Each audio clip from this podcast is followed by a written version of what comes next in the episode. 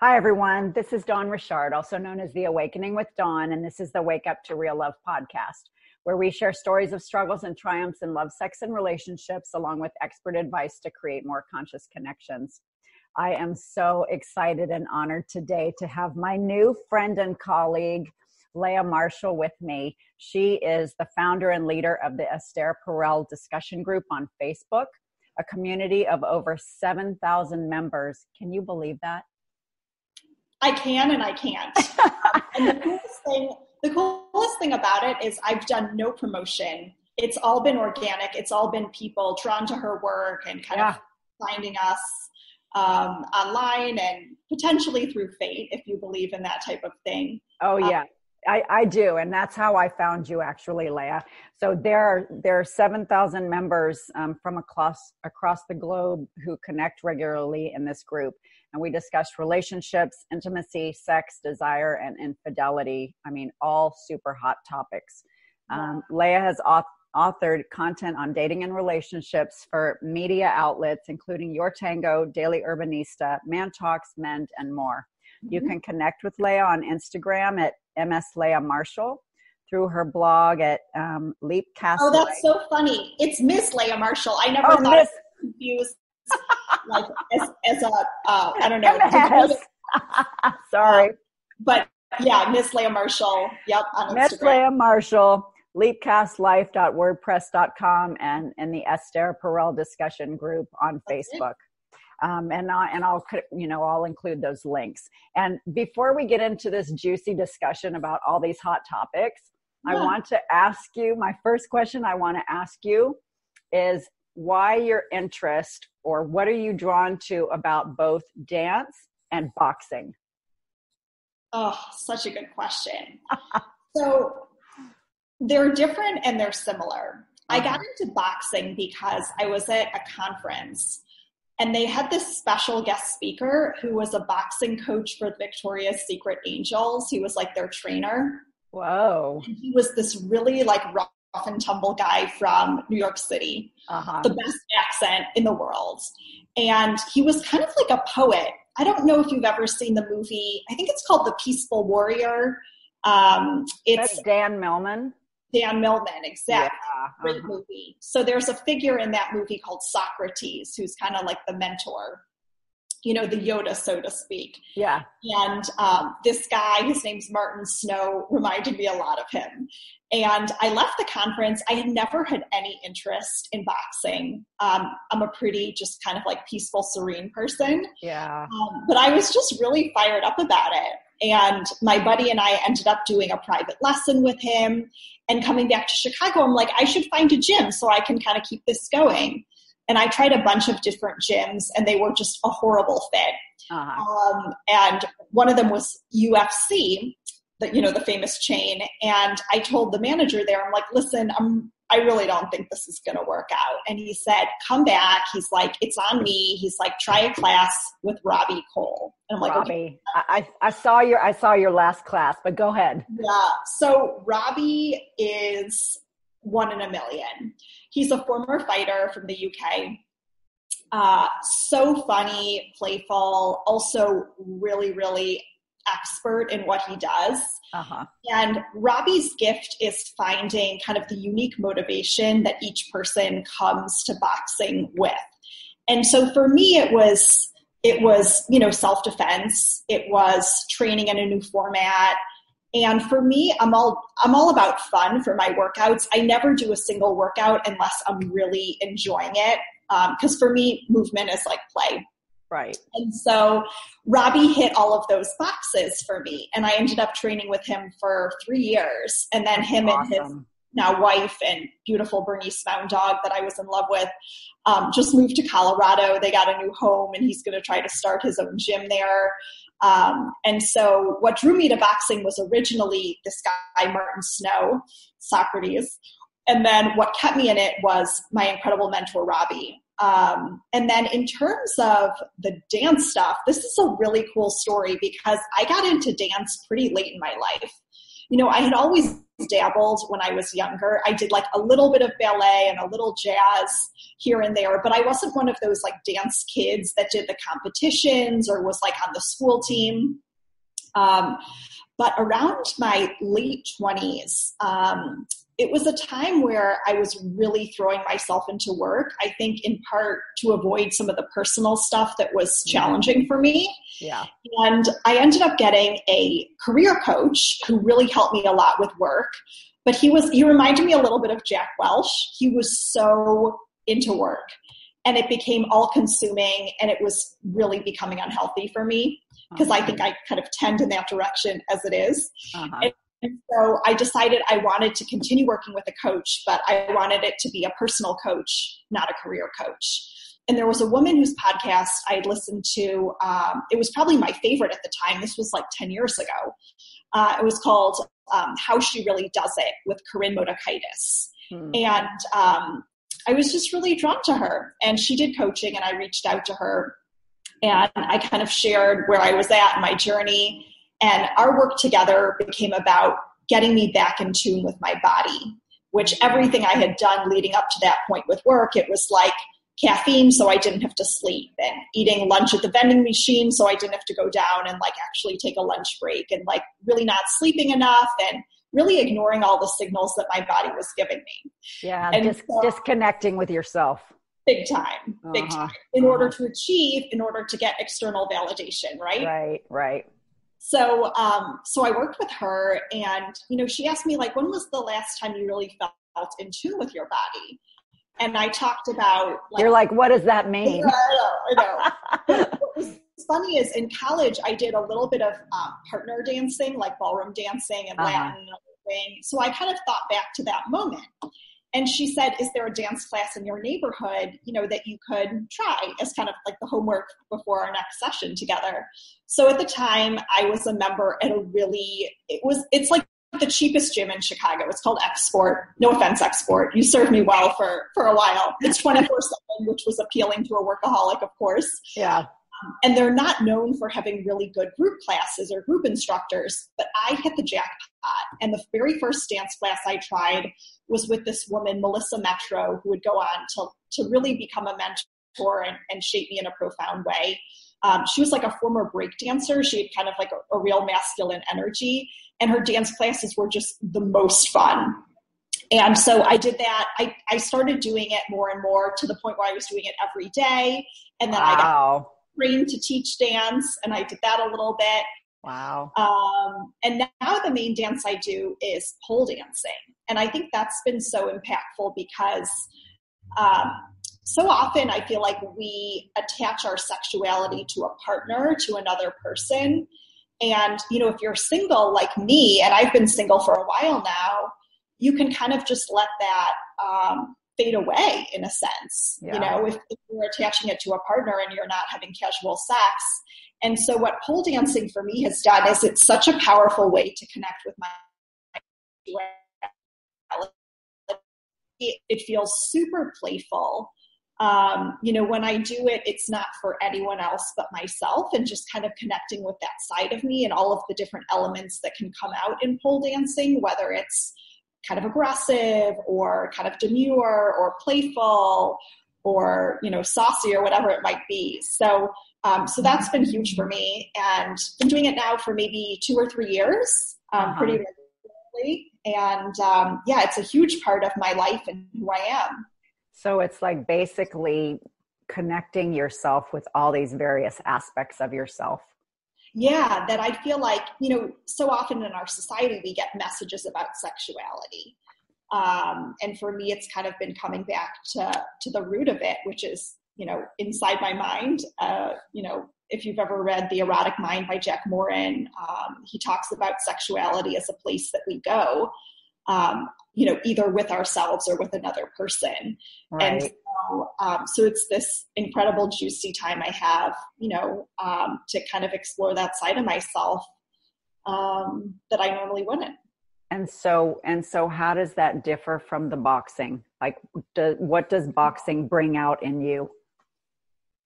So boxing is a little bit more of a release than kind of a tapping into existing energy or creativity. Uh-huh. Uh, you know, there have been some times where I've had some tough relational um, experiences and mm-hmm. and you know before i had boxing in my life i really didn't have that release and i'm not someone who anger isn't really like one of my default emotions yeah um, and so it really allows you to release it through the body and i don't know if you dove at all into the work of Hilary Jacobs Hendel, but she talks about how yeah. emotions are energy stored in the body. Yeah. And so, as great as the thought work is, if we don't release that, that energy, it kind of just stays there stagnant. So, for me, boxing is a little bit more of a release, uh-huh. um, although it can be very like playful and dance like at times. Uh, that's kind of more how I would use it. Um, and kind of tapping into that like I guess, inner animalistic side, whereas dance is much more um, kind of in my feminine. It's flirtatious, it's receptive, it's responsive, uh-huh. uh, it's fluid, it's kind of responding to the music, which is like in that in the moment. Um, right. Well, yeah. I I think both of those, and and you know, I'm a dancer as well, mm-hmm. and I dance I've danced a lot of different things, but currently hip hop. And for the previous like five years, I danced tango, which was yeah. very sensual and, you know, passionate. And hip hop for me, because I love the music, that's the music that I'm most drawn to. Um, and I say it's the, it's the space, like the one space in my life where I'm so in the moment yes. and present that nothing else around me matters you know? It's just i'm feeling in my body. I'm hit i'm like i'm feeling the music and i'm just um like there's just this divine connection or whatever. I, I said i feel like i'm the most me when i'm on the dance floor yeah, I can relate to that so much. And it's funny because I think a lot of people, when they think about pole dancing, especially if they haven't done dance before, uh-huh. think of being in your head so much. Whereas for me, it's the total opposite. It's like my mind just empties. Exactly. Um, and it's funny too because so Esther Perel has a new podcast out and it's all about work. And her second episode dropped yesterday. Uh-huh. And she actually interviews two sex workers who strip at a club. And it was really interesting to listen to because the dance studio that I go to is really a mix. So you have some professionals there, you have people like me who just love to dance. You know, you have some like former gymnasts who like more of like the tricks and the aerial stuff. Uh-huh. Um, and it's it's really just a mix and a blend. And it was really cool to hear I mean, Esther is so magical um, as a therapist and as an interviewer. Yeah. Um, she really got into the psychology of it and hearing from the sex workers like what men really want. You know, one of them said with her regular, his his go-to with her is they get into a room and he wants to slow dance with her and kind of like just feel her body and feel the movement and um, the woman who was being interviewed said it reminded her of kind of being in middle school in a middle school dance and almost like going back to that early feeling of like the, the ah. first inklings of like love and attraction. Uh, it was so cool. And, you know, they also talked about um, kind of the psychology of being a sex worker and like really getting into the minds of men and what they want and how important it is for them to kind of feel like you're receptive to their energy and giving them attention and validating them. It was just fascinating. I'm going to go back and look at it again, but yeah. I, I, did, I did see a tech, a TED talk about a sex worker, and she yeah. said, and she said, I don't know if you posted it in the group. Yeah. Um, but it was basically like, you know, the time that I spend with my clients is five minutes of sex, and the other time just be bearing witness to how they're showing up because you know their partners either can't show up to them in that way or they don't feel vulnerable enough to share their truth you know without being judged. And so that's sort of their safe place. And i thought wow that's really really fascinating. And i think that i think this is why i'm so drawn to esther's work. And this and this is the next question i want to ask you about how you were drawn to it because i know you're all about relationships like I am. And, um, but all of this stuff about showing up authentically and having these um, meaningful conversations about all the paradoxes within ourselves you know the the lust versus love the desire um, uh, the the freedom versus the connection the excitement versus the safety so when i when i heard about esther i mean i just heard about her in june and wow. I know it's crazy, especially with my marital stuff that I was going through. It was like, wow, I wish I would have known you 10 years ago.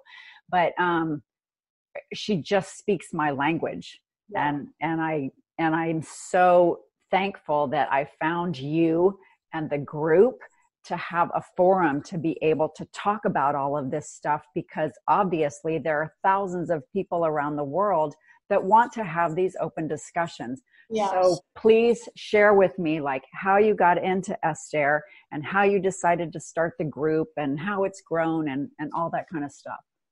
Yeah, definitely. So before I dive into that, you had said something really interesting um, about the TED Talk uh, from the sex worker.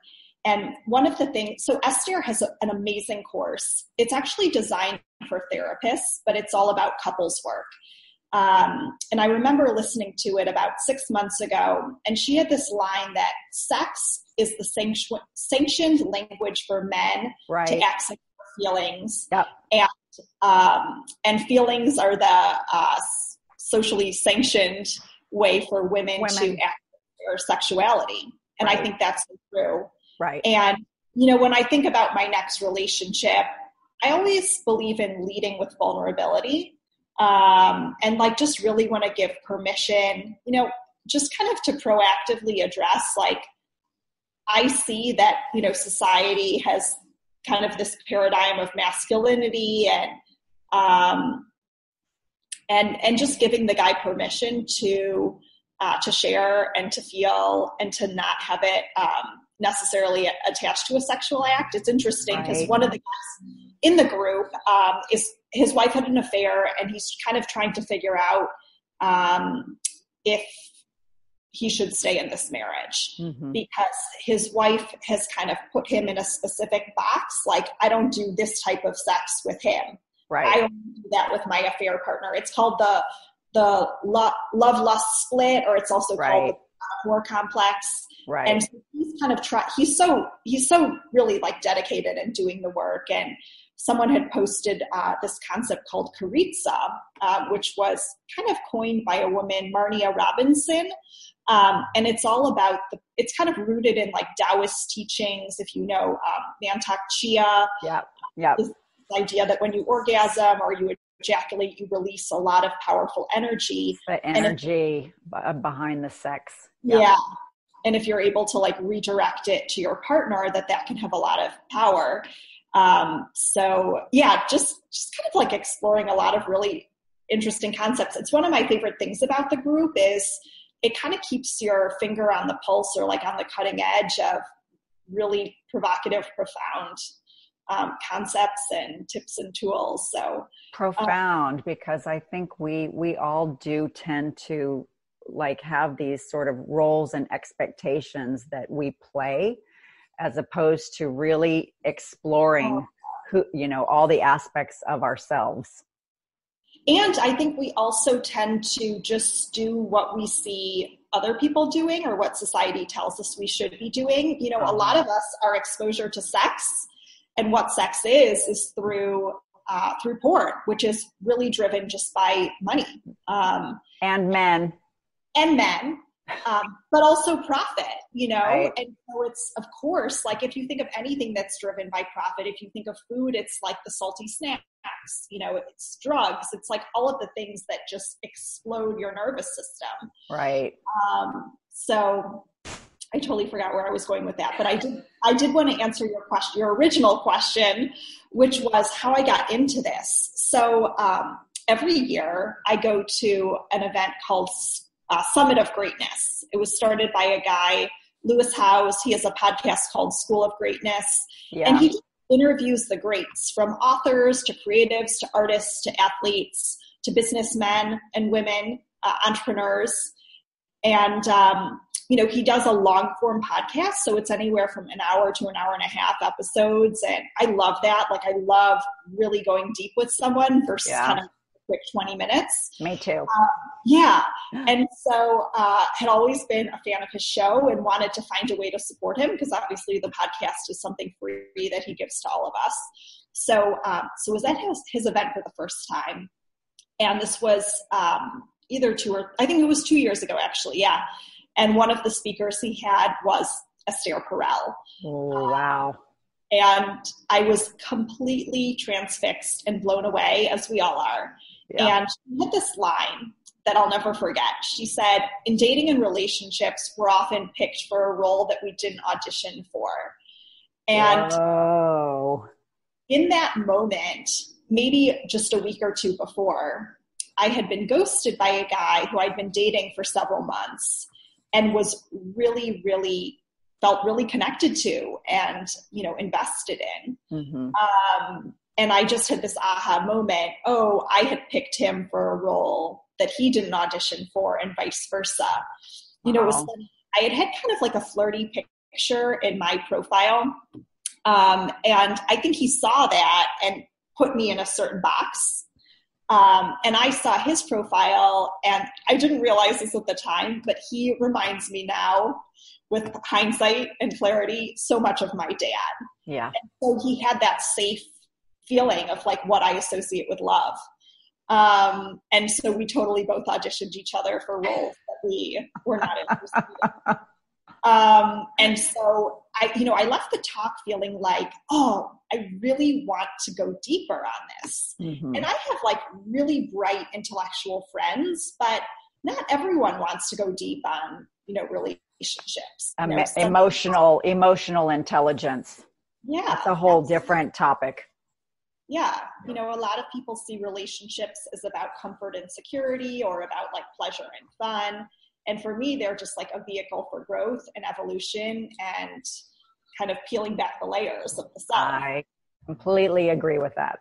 Yeah. So, um, so wanted to wanted to go deeper didn't really know who to go to for that and so on a whim i started the group and you know two years later it's just it's it's incredible i mean the the people that are drawn to it there's so much there's a lot of courage because it's yes. really I was looking at it today because we had a post recently from someone who um, had had an affair and was recently um, reached out to by her affair partner. And it's it's hard to share when a lot of the people responding have been in the other seat. You know, they've right. been quote unquote betrayed. Um, and I think that there's just kind of like a receptivity to hearing many perspectives, to sharing your story, to um, to being vulnerable and, and kind of stepping outside of a lot of like gender norms. You know, men talking about sexless marriages they're in, you know, being betrayed. Um, you know, people talking about the challenges of modern dating. Um, you know, there are a lot of singles in the group who are kind of navigating this desire to have this type of relationship that we just described, which is about like being invested, growing together, sharing right. your stuff right. in a world where it's all about kind of like aesthetics and instant gratification and um, like a lack of desire to be really seen, I think, in some ways. I, I, I don't even know if it's a lack of desire to be seen. I seen. I, I think my opinion is that people are afraid to yeah. to show their truth you know to yeah. show their authenticity and i think that i think that's why affairs happen yeah. i think that's why there's so much um you know why there is so much infidelity and betrayal because if i came to you and i and i said you know what? This really isn't working for me and i found somebody else that i feel connected to and i'd rather go pursue that. Yeah. You know how would that change the face of relationships?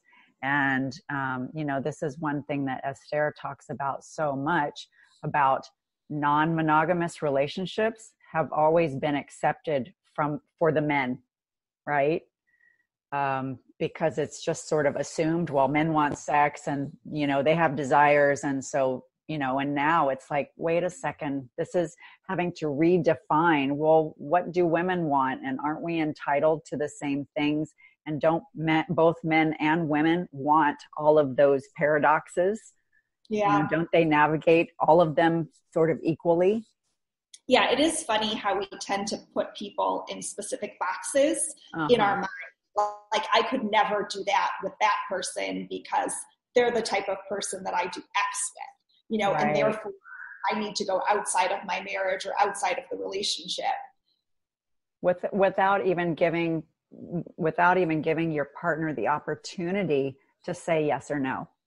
You know, yeah. it's, it's not just like, will you or won't you? It's, hey, I'm thinking about this. Can we explore it? Can we talk about it? Can we, you know, I mean, can we investigate it? Yeah. Together. I, to- I totally agree. I'm, well, I see that um, infidelity is really a co creation and that um, I don't like the word blame, but responsibility always lies with both people. Yeah. I just know that um, I'm someone who values communication so much that I just would never get to that point because I would I would have the conversation, hey, you know, I'm feeling like the initial spark that I felt isn't there for me. Would you be open to trying X? You know, I think that that could reignite it for me. Or would you be open to us opening up the relationship? Like, I actually really um, value and look forward to those types of conversations because there's just so much authenticity there, and that's what I'm drawn to. Mm-hmm. You know, um, but I think uh, I was having a conversation with a guy in the group uh, earlier this month, and he had such insight. He was saying, you know, I think I really picked my partner from a place of wanting validation. And I think she picked me from a place of like fear and wanting comfort and security. Uh-huh. And now they're in a place where they're really trying to, um, uh, I think he he's really ready to start exerting some boundaries, which he's never done. Mm-hmm. And she's feeling like he's kind of changing the rules of the game mid game with these boundaries, and they're navigating that. Um, uh-huh. And just kind of like sending so much love and compassion to him for having the courage to do that work because it's not easy. No, and I, I think I have always felt, you know, when you were talking about uh, when you're in relationship, it's really an opportunity for growth. And I have always sort of had this perspective that we're drawn to people who um, who have the capability of helping us heal whatever wounds we're still carrying around with us. And so, yeah. you know, for instance, um, I'll just talk about myself and my marriage that my dad, um, I have a good relation, I have a really good relationship with my parents, like it seems like you do as well. Yeah, really um, good but my my dad traveled a lot for work and so he was gone a lot. And mm-hmm. so i feel like i carry this sense of abandonment by a male. Even though he always came back there was always this like longing for my for this father figure. And so i've tended to to um, be with these men and my husband who would basically turn away from me and it was like i have to you know try to figure out what i can do to get their attention and to get their acknowledgement and um, you know like don't abandon me. Come back. Come be with me. Yeah. and so i feel like a lot of times we are in these relationships where we change the rules of the game as we become more aware of our own triggers. And so i think this is a big part of why this group is so valuable. Yeah, I agree. And I've noticed there's been kind of like a noticeable shift this month where a couple people who've really been a little bit in the background and kind of knowing that things need to happen, but kind of sitting back on the action piece. There have been some really bold action steps in the group, you know, everything from having some tough conversations to even ending marriages that have run their course. Yeah. Um, and it's just, it's so powerful for me to see. Um, you know, I'm single right now, so I'm, I'm a little bit more in like receiving mode than like doing the hard work mode, although there's always stuff that comes up. Um, but it's just so, in, I mean, inspiring isn't really the right word, moving maybe. Um, it, it's so moving to see people take powerful action steps in their lives that are about being true and authentic to yourself and no longer um, sacrificing sacrificing your life in order to keep things comfortable for for the marriage or for the other person. Yeah i, I think that's the hard part and and i wanted to ask you about this because um, when you when when you show up in a relationship i think that there are always sort of sacrifices for time and energy based on you know what each person needs in the partnership. And yeah. those are the things that you continuously have to navigate.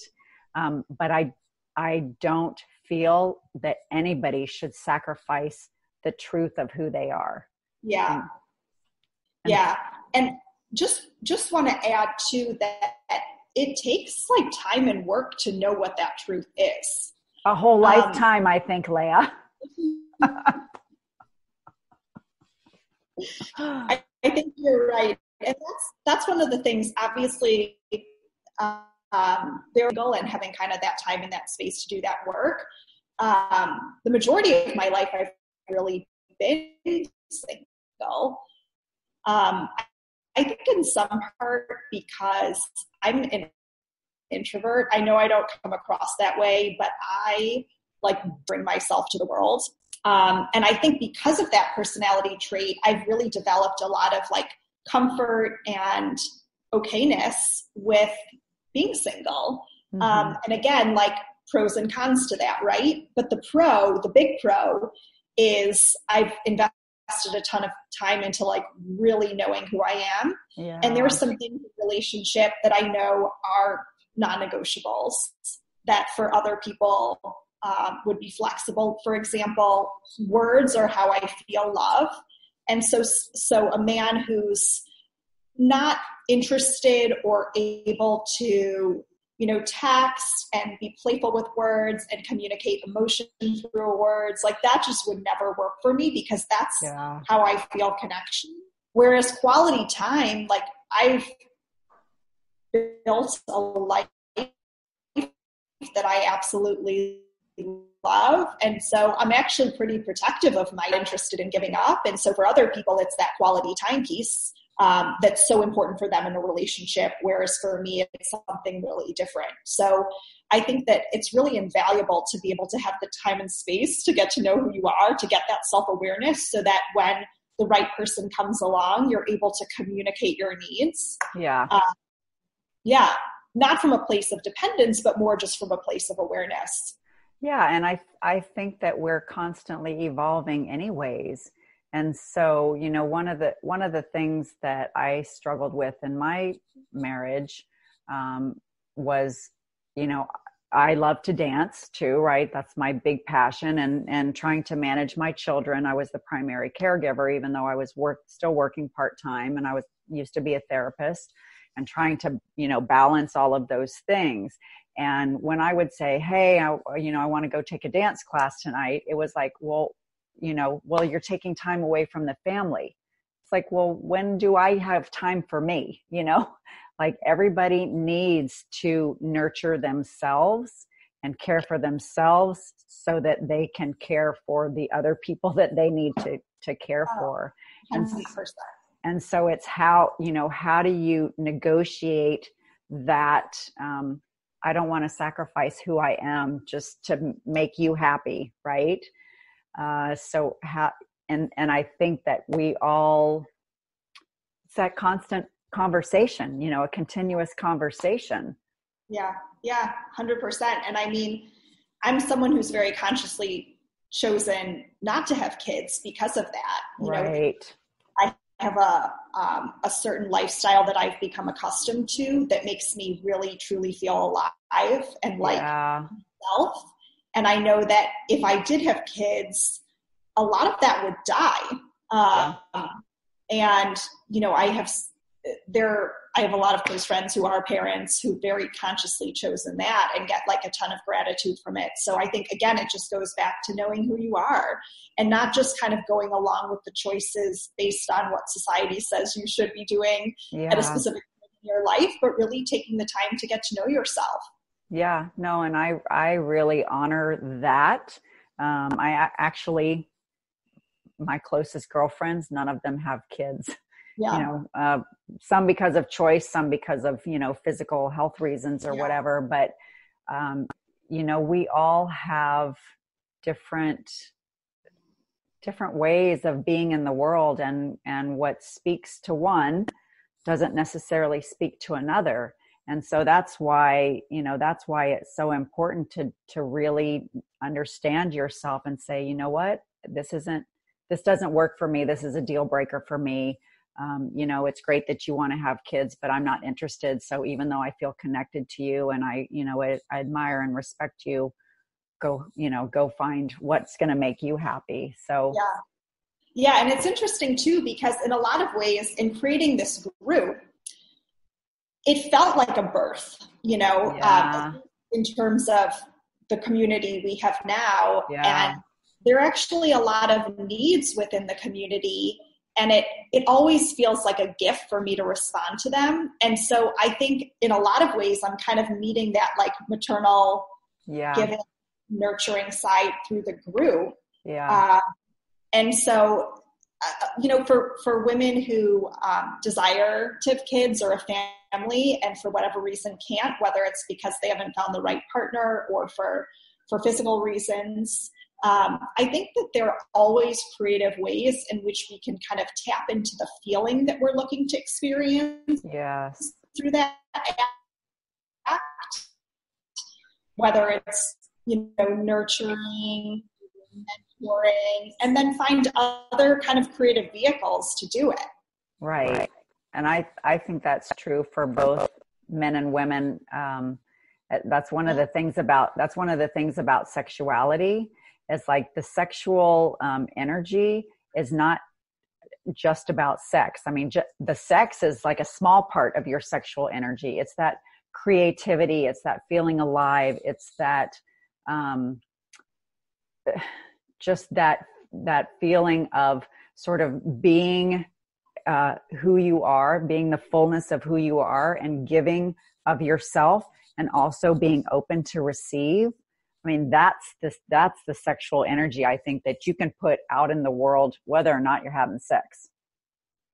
Yeah, yeah, I agree. And you know, I've certainly had my share of experiences where, um, let's say, I was dating a guy who, you know, nice guy, uh, had a certain kind of like traditional like nice guy persona. Not nice guy in terms of I know there's a book by Robert Glover called like Nice Guys Finish Last or something like that, which is all uh-huh. about um, men who are like people pleasers and don't have boundaries. I don't mean nice guy in that sense, just like, you know, like a nice guy. And then we would get into the bedroom in the early days of having sex together and it felt like he wasn't even in the room like it felt like a performance and like yeah. it, was, it was like we went from like a deep connection moments before to as soon as we entered into the act of sex it's like I almost didn't even feel like I should be in the room. You know, like if, if he was going to be, if he was going to be putting on a show, you know, I could, do other things. Um, but, but not just, not being present yeah, not being present and being in performance mode. Not versus, being vulnerable. Right. Not being vulnerable as a way to disconnect versus feel more deeply connected. I'm actually really excited because um, we had on the in the group in a Facebook Live a couple, Lavina and Caleb, and they did this um, sex journal for couples based on their experience where um, after every time they had sex they would part ways for a moment independently journal about it and then come together and share something from their writing. And um, they did a kickstarter campaign for the journals and like did a round one um, and i got into their round two and i just got my journal the other day and was flipping through it. I'm so excited to use it um, you know, in, in, my next relationship. Yeah, but um, sounds like an amazing tool. It, it really is, and it's um, obviously pretty counterintuitive that you would like journal that you would journal right after sex. But um, you know, as someone who just salivates over connection and intimacy and authenticity. It's just such a cool tool. Yeah. Is that where you is that where you learned um I mean, is that what you learned from your parents? What did you learn about love from your parents? My parents are so interesting. So my dad is a psychologist. Mm-hmm. Um, and what's funny is like he just is so emotionally aware and cracked open um, and very comfortable talking about his feelings. Uh-huh. And I was a little bit of a late bloomer. Like I didn't really date in high school. Um, and then in college, I think I was kind of just like busy, busy with activities. And yeah. I did in Spain.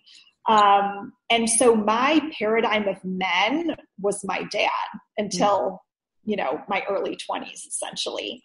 Um, and surprise. I remember the first time I dated someone emotionally unavailable, and I was like so confused. Um, and, and, then my mom, uh, so my mom is really incredible. You know, came from uh, an immigrant family of Holocaust survivors. Mm-hmm. I really connect with Esther in that sense. Um, uh-huh. I have like one generation removed because it was her parents you know, who were Holocaust survivors. And for me, it was my grandparents. But uh-huh. they had a small grocery store in Brooklyn, you know, miraculously survived the Holocaust, miraculously were able to immigrant here, immigrate wow. here. Um, had a small little grocery store. My mom went to um, a massive, dangerous high school in Brooklyn. You know, before Brooklyn was what it was today. She's now in her 70s, so you can kind of have a sense. Um, ended up being valedictorian was the first in her family to go to college. Wow. Ended up getting an English degree and a law degree. She worked at the public guardian's office as a lawyer. Um, and then around the time I was a teenager, suddenly got bipolar um, or became bipolar mm-hmm. and has really struggled with uh, manic depression ever since. Um, in the over the past 10 years it's been much more like deep depression and anxiety than mania but in my teenage years, it was definitely mania. Mm-hmm. And my parents, up until my mom got sick, just had the most incredible marriage. Um, you know, we talk a lot in the group about like the messages we got about sex, and sex was always something like really positive, but also special. Um, I just feel like they did such a remarkable job together and with me. Um, and then I think because my mom got sick, I got like hyper independent. Like I essentially became my own mom and then also a mom to her. And I think a lot of that is reflected in my personality now. And maybe Although why I, you don't want to have kids. Possibly, yeah, because my sister feels the same way. Uh-huh. Uh, but I will say that my my absolute favorite book growing up as a kid, it was called um, oh shoot, I just blinked on the title. Um, I can do it by myself Oh. It's, it's, a picture of like a little girl with her stuffed animal on her on her bicycle, like biking around. And I would make my parents read that to me um, nonstop. And it's such a huge part of who I am today. Um, so uh, at any rate, yeah. So my parents, I really just hit the jackpot. Um, and I think in other ways, maybe it made it um, you know, whenever we have like tough experiences, I feel like they teach us about life and people and ourselves. And so I think in some ways I had a bit of a learning curve um, once I started dating because, um, you know, just of how I experienced my dad and how different a lot of the men I dated are. Mm-hmm. So do you think that when you're looking for a partner, you want somebody more like your dad?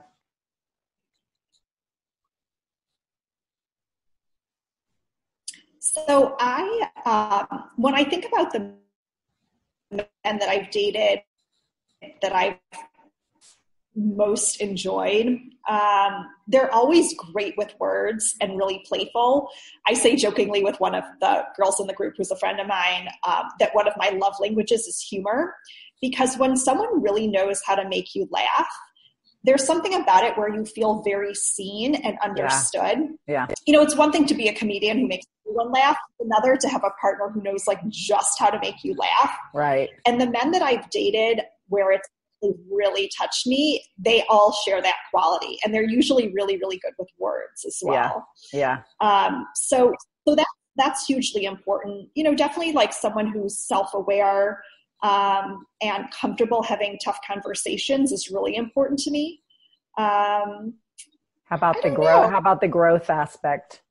Oh yeah, that's. I mean, that's a non-negotiable. Yeah. Um, I would because I would, you know, pleasure and fun is great, um, and it's a big part of like the life I've designed. But there needs to be like something deeper, like a, a why behind it. Yeah. Um, and comfort and security, like I, I'm essentially there on my own. So I obviously like really lucky to have a great job and you know a financial safety net and i know a lot of women don't have that and it makes a ton of sense to enter into a comfort and security partnership as a result yeah um, that one like i'm good there um, so for me the like the reason that i would enter into a relationship is is because of kind of like that deeper um, pulling back the layers of the self, um, vulnerability, feeling seen. Yeah. Can can you repeat? Audio. Can yeah? Can you repeat that last part because my audio went wobbly. Yeah, yeah, yeah. So I was just saying, um, you know, there's a guy Jayson Gaddis who I really like who says there are three types of relationships. There's at the base level, like Maslow's hierarchy of needs, there's right. comfort and security. Um, you know, I'm financially stable. I'm good there. Plus, I plus I like did three years of boxing. Um, and, there's like fun and pleasure, which I think a lot of um, a lot of people when I think of like a, a relationship or kind of the way society says a relationship should be or the purpose of a relationship it's kind of that it's like having fun and like distracting from inner your emotions. right. Yeah. Um, and as much as i love i mean i'm a really playful person um, and love yeah and, and of course like love having a good time who doesn't but there needs to be like a deeper meaning yeah um, whether it is helping each other evolve and grow or process stuff or um, work through stuff together. Mm-hmm. Yeah, I, I, think that's one of the things that Esther really talks about. You know, we used to live in these communities and we look to a lot of different people, you know, to um, yeah. to help us with all these various aspects of ourselves. And now we've put so much um, energy and emphasis on the one, and it's like I I feel like your partner maybe is not the one to do all of those things, but they should be supportive in you pursuing all of those things. Yeah. And obviously, I mean the her the premise of her first book was all about how you can actually increase the flames of desire by having separate parts of your life. Yeah. Um, and and kind of creating that space. You know, the she had asked the question like when do you feel most drawn to your partner? and almost universally it's when you're sitting back Separate. and kind of watching them in the element yep yeah um, and so if you think about it in order to connect with that feeling of desire there needs to be separation um, i think she calls it a bridge to cross yeah exactly um, so yeah so where do you see because um, we're getting close to our time so where do you see the group going and growing? How do you see the group growing? Or what's your, you know, what's your vision? Um,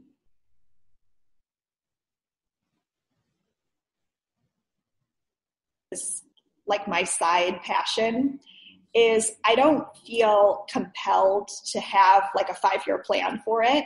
Um, I love being responsive to the direction it's going. I've noticed lately men are doing some tremendous work. And I almost thought of like creating a men's group because um, there are a lot of folks who are interested in joining men's groups, but they don't exist where they are geographically. Uh-huh. So I thought about that. This past year, we did a whole masculinity dinner series because masculinity was the topic of Esther's annual live event last year. Right. And it, I think I've heard rumors that it will be the topic of her next book and her next TED Talk as well. Um, so we did four dinners across the country in major cities where we brought together some of the um, the big thought leaders, whether it was men's group leaders or authors or um, people who've done some video content um, and and had conversations around that. Um, so I think like live events for sure. Mm-hmm. Um, for the first time this year, we're doing an annual awards ceremony. yeah, the the growth of members of the group and also just kind of this family that we've created. So that's going to be something for sure that will continue.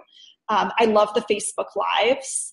Um, so we'll see, you know, and I'm always open to people approaching me with an idea um, and us piloting something. So yeah, it's yeah, a, it's a I know we're I know we're coming place.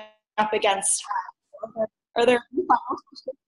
yeah. Uh, yeah, the one the one question that I like to end every podcast is how do you define real love?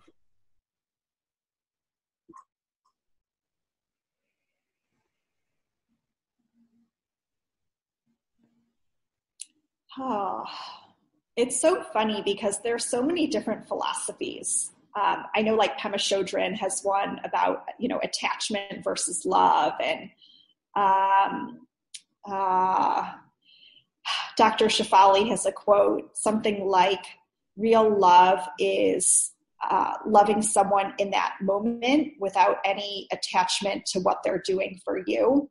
Mm-hmm. Um, how do I define real love? I think it's